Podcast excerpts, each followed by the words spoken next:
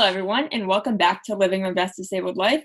Today we have Kaylee Blake back, and we're going to be talking about teaching with a disability. Hey, Kaylee. Hi, thank you for having me again. Thanks for coming back and talking to me. Hopefully, you're not sick of me yet. no, definitely not. so, can we just start by talking about like what kind of like accommodations or how do you adapt as a disabled teacher? Like, what do you do differently or ways that you make it easier for yourself? Yeah. So there's kind of different aspects of it that I accommodate for. But as far as when I go into a school to possibly get a job there and have it be accessible for me, some things that I've run into in the past have been issues with the bathroom and having an accessible bathroom because and of course, that's not directly related to you, but I'll get there. But in order for me to comfortably work in a place, the actual bu- building has to be accessible first. So I always have to talk to whoever my boss would be there and make sure that the space that I'm in is accommodated for me.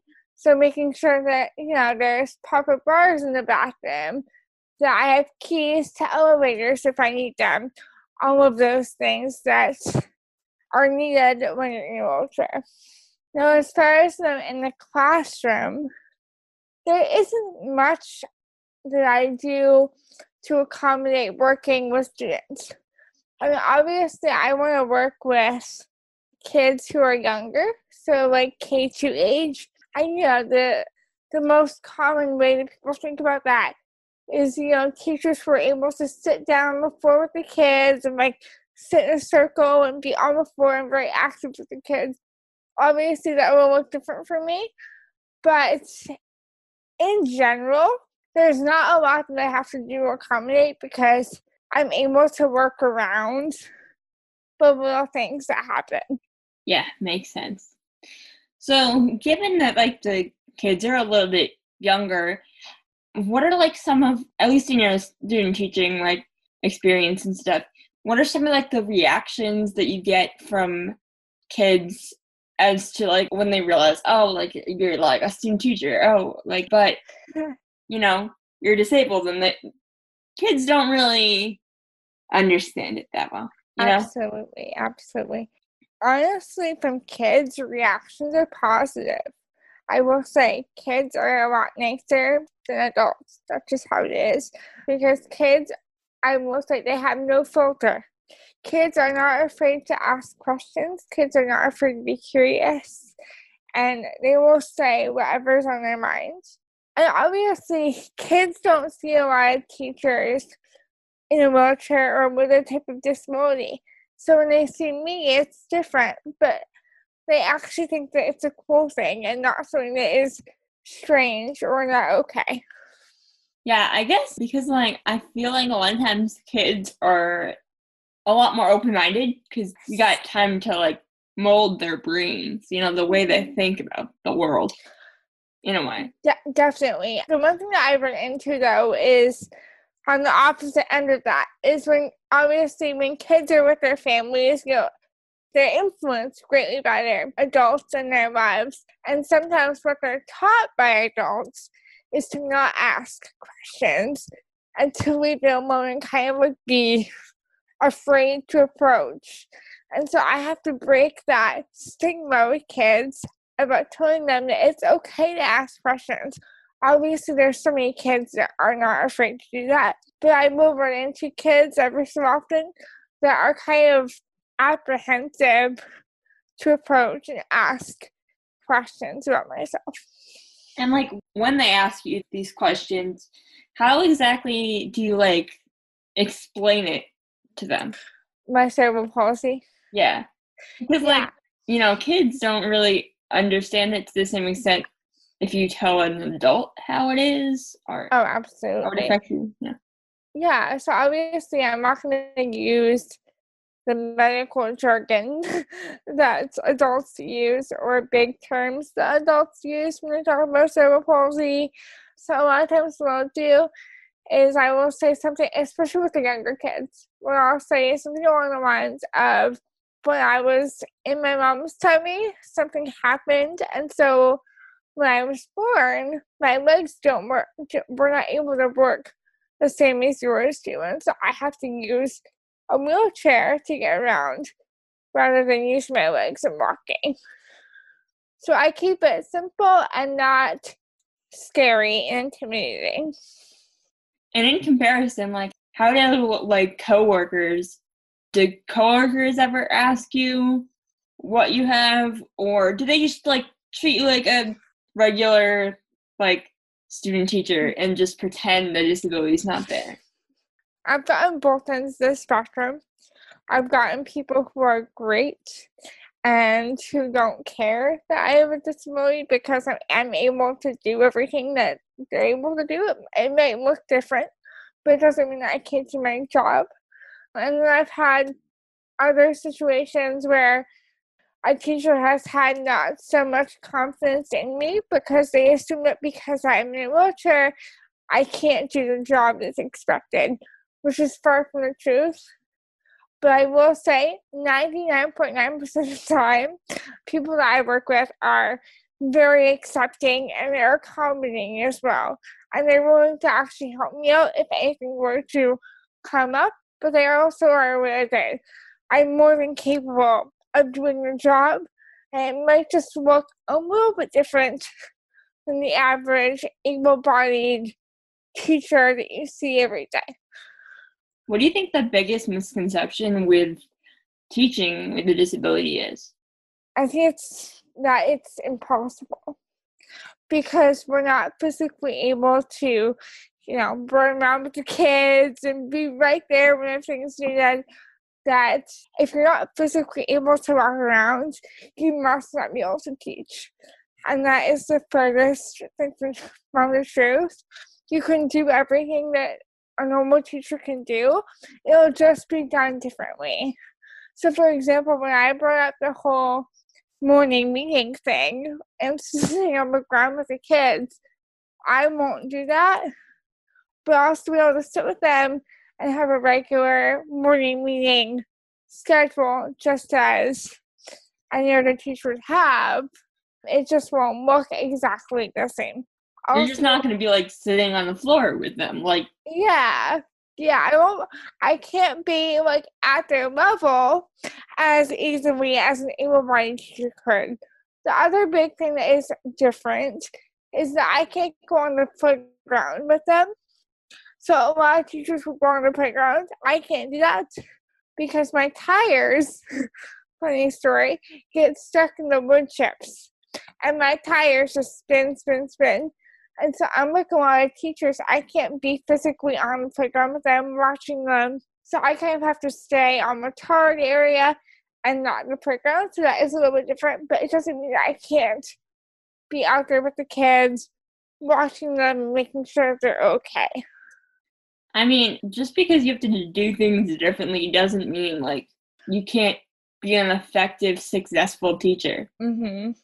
Even like the smallest things, they have to do differently it doesn't really in like I, hindsight it doesn't re- those small things don't really matter as much as like being a good teacher and doing your job successfully. Well, I think the big thing too, Olivia, is that, you know, in today's society with scary situations happening in schools, the question I get a lot is how would I protect my students from those scary situations? And I'm honest and I say again, it will look different, but I put my students before myself. I would do everything that I can to protect my students. It might just look a little bit different. Wow, I actually don't know why I don't know why I didn't think of that, but that is a good point though, because you kind of like you can't a lot of people in wheelchairs or even with any mobility issues, they can't be as fast as an able-bodied person. That's, that's so like I get where people are coming from. Oh yeah, for if, sure. Like if that were to happen at some point, you'll just figure it out. It's just not going to be the same way. Mm-hmm. And yeah, obviously that stuff is really scary and Yeah. like anxiety producing. But if you have to fi- figure it out, you'll just figure out a way that you you can protect them. You know. And for myself too, obviously there have been scary instances in schools, but I didn't to let that stop me from following my dream of this career because I wanted to be a teacher for as long as I can remember. And I didn't want the what if of those scary situations to stop me from becoming a teacher and being able to do what I've loved to do for so long. So like, what really like inspired you to become a teacher? I mean, I've always loved children. I've always kind of, even when I was in school, I loved the aspects of school and like watching my teachers do what they do. But as I got older, I loved working with kids. I still, my passion is with kids, whatever that may look like. I love working with children. So I think that's a big thing. But I think that like I've had certain teachers that have really kind of carved that path for me and they've made a difference in my academic time. And so, with that being said, that was some inspiration for me to become a teacher because I wanted to make a difference, like I saw them make for myself and for other students around me. So basically, it's because of like these teachers that really inspired you that kind of helped you grow the passion of Yeah. learning and then teaching. Yeah, for sure. I think the big thing about teachers is that, and especially with the younger kids, is that you're able to teach them the fundamentals. And to me, that's a big thing. I find passion in being able to kind of help shape kids and shape their early years in school because their early years in school can make or break the rest of how they think about academics as they get older. And so I think having the opportunity to make a positive difference in their younger years can help them as they move forward later. I could not agree more. Like the first few years, you know, like really do shape people. So, like, shape kids. So, like, if you have a really good teacher, if you have a really good teacher, like the first few years, mm-hmm. or teachers, then it like shapes you as a student, you know? Yeah, so I have a personal story that I'm willing to share with you about kind of what really inspired me to be a teacher, or partly, if you want me to share it with you. Sure. So when I was in second grade, I was very, very shy. I still am, but it's a lot different now. But at the time, I had just moved to a new school in second grade, and I wouldn't speak above a whisper for almost the entire year. I wouldn't speak above a whisper. And so my second grade teacher was so wonderful and gave me this courage and confidence by the end of the year to speak with a normal talking voice rather than just whisper. That took a lot of work over the school year, but when it finally did, it felt so good because I knew that he had helped me to get the confidence that I needed to be able to use my voice. Wow, that's really nice. So, like, you never know when, like, you could be that, you could meet some student and they're really shy, and you could be that type of person for the next generation of students. I've already come across situations like that. I've been very lucky. I've had the opportunity to work in some, for example, special education classrooms. So I work with a lot of students with learning disabilities, physical disabilities, you know, all over the map. And one student in particular has a learning disability. And by the end of the year, wrote me a, a note that said, I know that I can do it because I see you doing it. And that to me was the best thing ever. Like getting notes like that is what makes me remember why I got into this career path in the first place.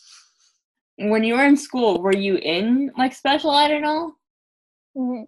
For a while, yeah, I was in special ed for certain subjects. Like for math, I was in special ed. I also had an IEP through school, so I knew those kind of aspects of special ed as well. So I feel like I have a certain type of connection to students that not every teacher can bring to the table as authentically as I can because I've been through it in some ways, whereas not every person has gone through it the same way. How do you think that has helped you become a better teacher? I think it's all comes back to connections and being able to make real deep connections with kids and to tell them, hey, I know this is difficult. I've been there too. I got through it and so can you, and I'm here to help you do that.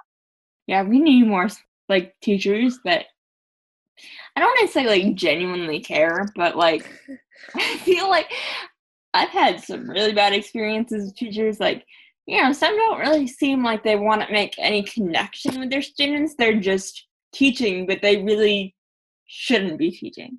They don't really have a passion for it. They're just doing it, but it seems more like a chore than actually connecting with their students. I think what some people miss, especially the older generations, like the past generations of teachers, like we call them the seasoned teachers that have been doing this for years, the veteran teachers, as I say, the mindset sometimes that people can get stuck in is academics, academics, academics.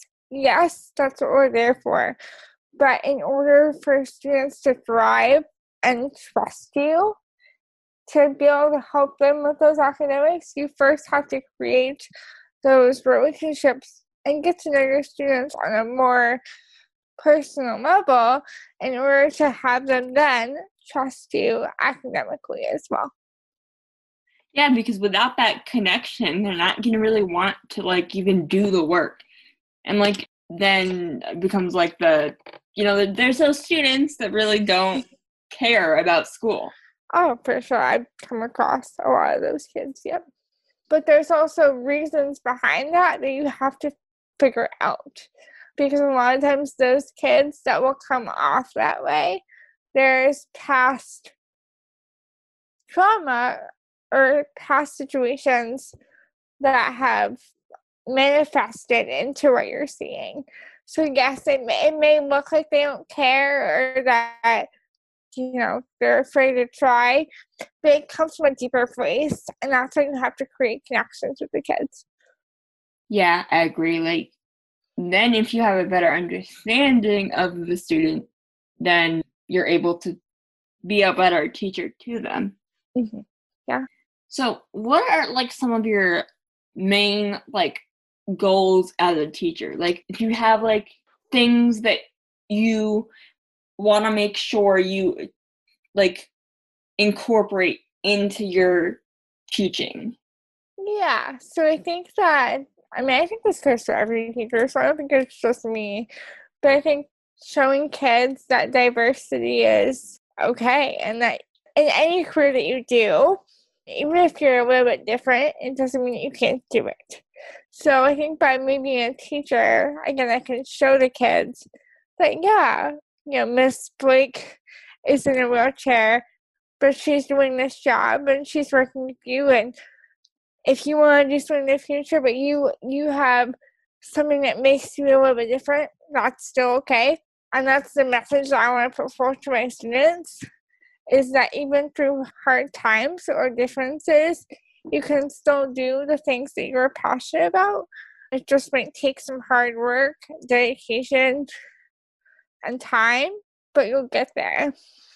Yeah, that's really good advice. I think also if you ever have like especially when you have like dis- other disabled students, then you can really like help them yeah. re- help them even more like realize their potential. Mm, yeah. So my goal one day i mean i want to start in elementary general ed that kind of space but one day my ultimate goal is to be a special ed teacher and work with students who have disabilities. And it's ex- the reason why I want to is exactly what you're talking about is to help them and show them that even with differences, they can get through it too. And it might be a mountain to climb, but it doesn't mean that they can't do it. And it's worth it in the end. It's worth it, yep. And I guess for everything, like everything in life, you know. If you put your mind to something, and yeah, it's hard, you might have to climb some mountains, but in the end, it'll be worth it. It'll pay off. Yeah. Yes, for sure. So you want to be a spe- you eventually want to be a special ed teacher. Definitely, that's my goal. We need more special ed teachers. Because That, I want to work with kids that have similar situations to me, even if they're not physically disabled. I'm just showing them that even with those disabilities and things that make them different, that they can overcome those things and do amazing things in their future. yeah, I definitely think that we need more like special ed- ed teachers that Mhm. genuinely understand Yeah. The kids in special ed. I think that's a big thing for me is like when I was in school, I never mm-hmm. saw that. Like I never, I never had that understanding from teachers. You know, like they always try to understand, but you can only understand so far when you haven't gone through it yourself. And I think that's what makes it different. Oh, yeah, I can totally relate. I've had some like traumatic special ed teachers oh, me too. teacher experiences. Like I've been called dumb. I've like I've had teachers talk behind my back about, oh my Mhm. god, why is this person on a spe- on a IEP? Like, uh, she's just being lazy, all that stuff. It's like, no, I'm Uh, not. I literally don't understand stuff. Can you teach me instead of talking trash Right. about me behind my back? Like with other teachers too. It's like, Right. And for me personally, I still am, but I was a super sensitive child. Like I had, I got emotional easy. And so when, I, when people didn't understand, like when teachers would get like that, I wouldn't understand because I'd be like, it's not my fault. Like, why are you being mean or being this way? Because it's not my fault that I have a disability. I'm doing the best that I can with the cards I was dealt. Oh my god, I have never related to something more in my life. No, I was such an emotional child, and I still am an emotional Yeah. adult.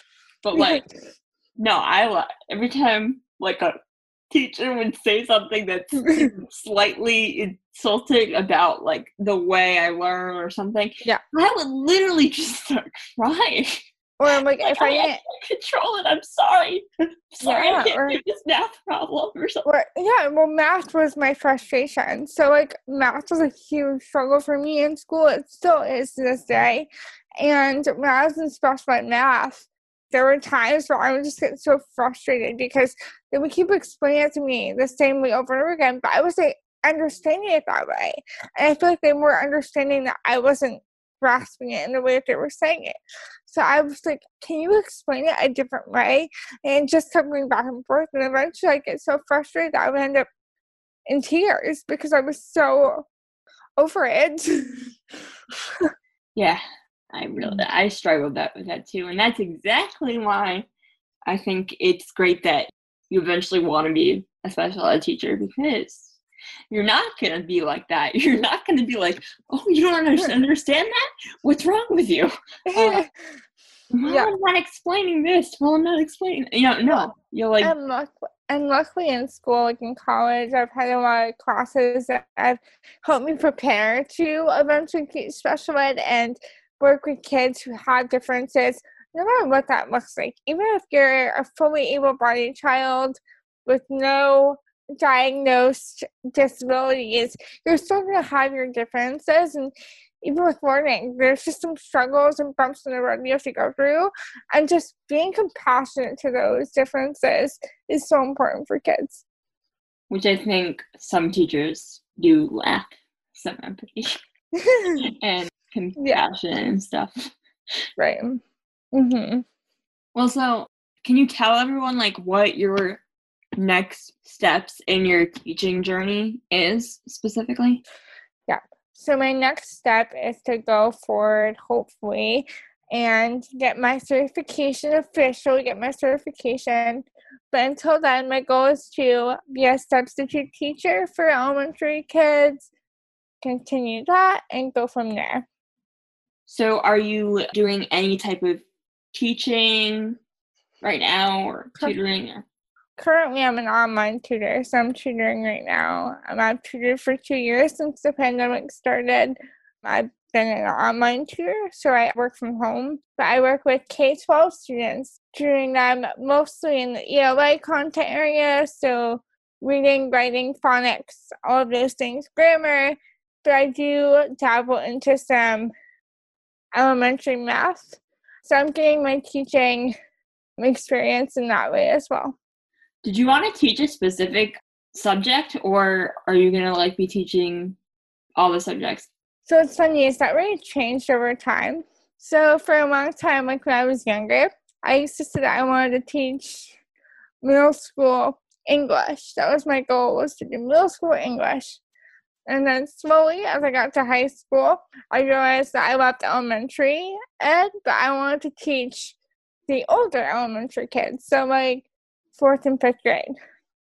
Then, once I got to college and really started to dive into everything, I realized that my passion is with the very little ones. So, K to two area is where I'm hoping to go. So K K to two, it would be like all the yeah subjects? oh yeah yeah, yeah. sorry so yeah. yes so kindergarten to second grade is all the subjects mostly you know, my in math is what, you know, they focus on, but we do dabble into every subject area. Do you have a like a favorite subject Oh, for sure. My favorite subject is English. I love to teach reading, writing, those kind of things. Uh, I love writing. I'm like, I love writing. I love English. All that stuff. Yeah. I could never be a math teacher. No. oh my god.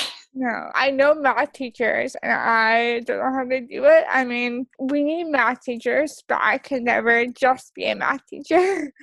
Cause I because I struggle so hard with math. Even now as twenty four year old, math is not my area of confidence.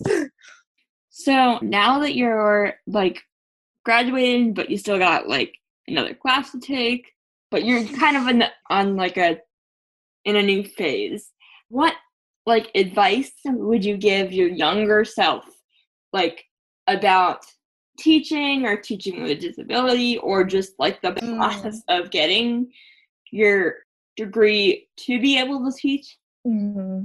my gosh that's such a loaded question but i think what i would tell my younger self is to not give up my dream of teaching despite when people may not believe in the fact that you can do it, don't let that stop you. Don't give up. There will be challenges in the road, but don't let that discourage you from teaching and just keep going because eventually you will get there. It might just take some time. That's some really good advice. Especially like another thing is like I feel like a lot of people with disabilities, if someone tells you you can't do something or that that's going to be too hard for you that you automatically you're like hmm, maybe i should start listening to them. Yeah. I yeah, think for really. me it was for me personally when people would say that it was more of a driving force to just keep going because i don't like it when people tell me that i can't do something or that they that oh, they assume, or that they assume that i can't do it because i'm disabled. So for me it almost gave me the the courage to just keep going and just prove people wrong and prove people that I can do what I must do. And I happily can say that I have done that. I proved that I can teach. Well, that makes sense. Like, you know, when people, it goes one way or the other. It does either go like, you know, it's a driving force for you to keep going, or it stops people from doing what they want. Mm-hmm. But a lot of times, like, I personally, if when someone says I can't do something or won't be able to do something, I'm gonna prove them wrong. People said I wasn't even gonna go to college. People said I wasn't gonna do this. People oh, really? Yeah. Wow. Now I had I had like in in school, like they told me I wasn't gonna be able to go to college, and if I did, I would only make it through two years of college. Oh my goodness! I'm so and sorry. I wouldn't that. be like I'd only make it through community college. And I mean, look at me at grad school now. So that's, yeah, good for you. I mean, no, I'm sorry that you had to go through that from people, but good for you for keeping going and doing what you're doing. Well, thank you. No, and I think that that is the thing as disabled people we really struggle with because like because of the way society views us, we have these preconceived everyone has preconceived ideas of what we can or can't do and then Mm. until we prove ourselves wrong, we have those preconceived wrong ideas. hmm Yeah, for sure. Well, thank you again for coming and speaking to me. of course. Thank you for having me. Thanks everyone for listening to Living My Best Disabled Life. Tune in next time for the next episode.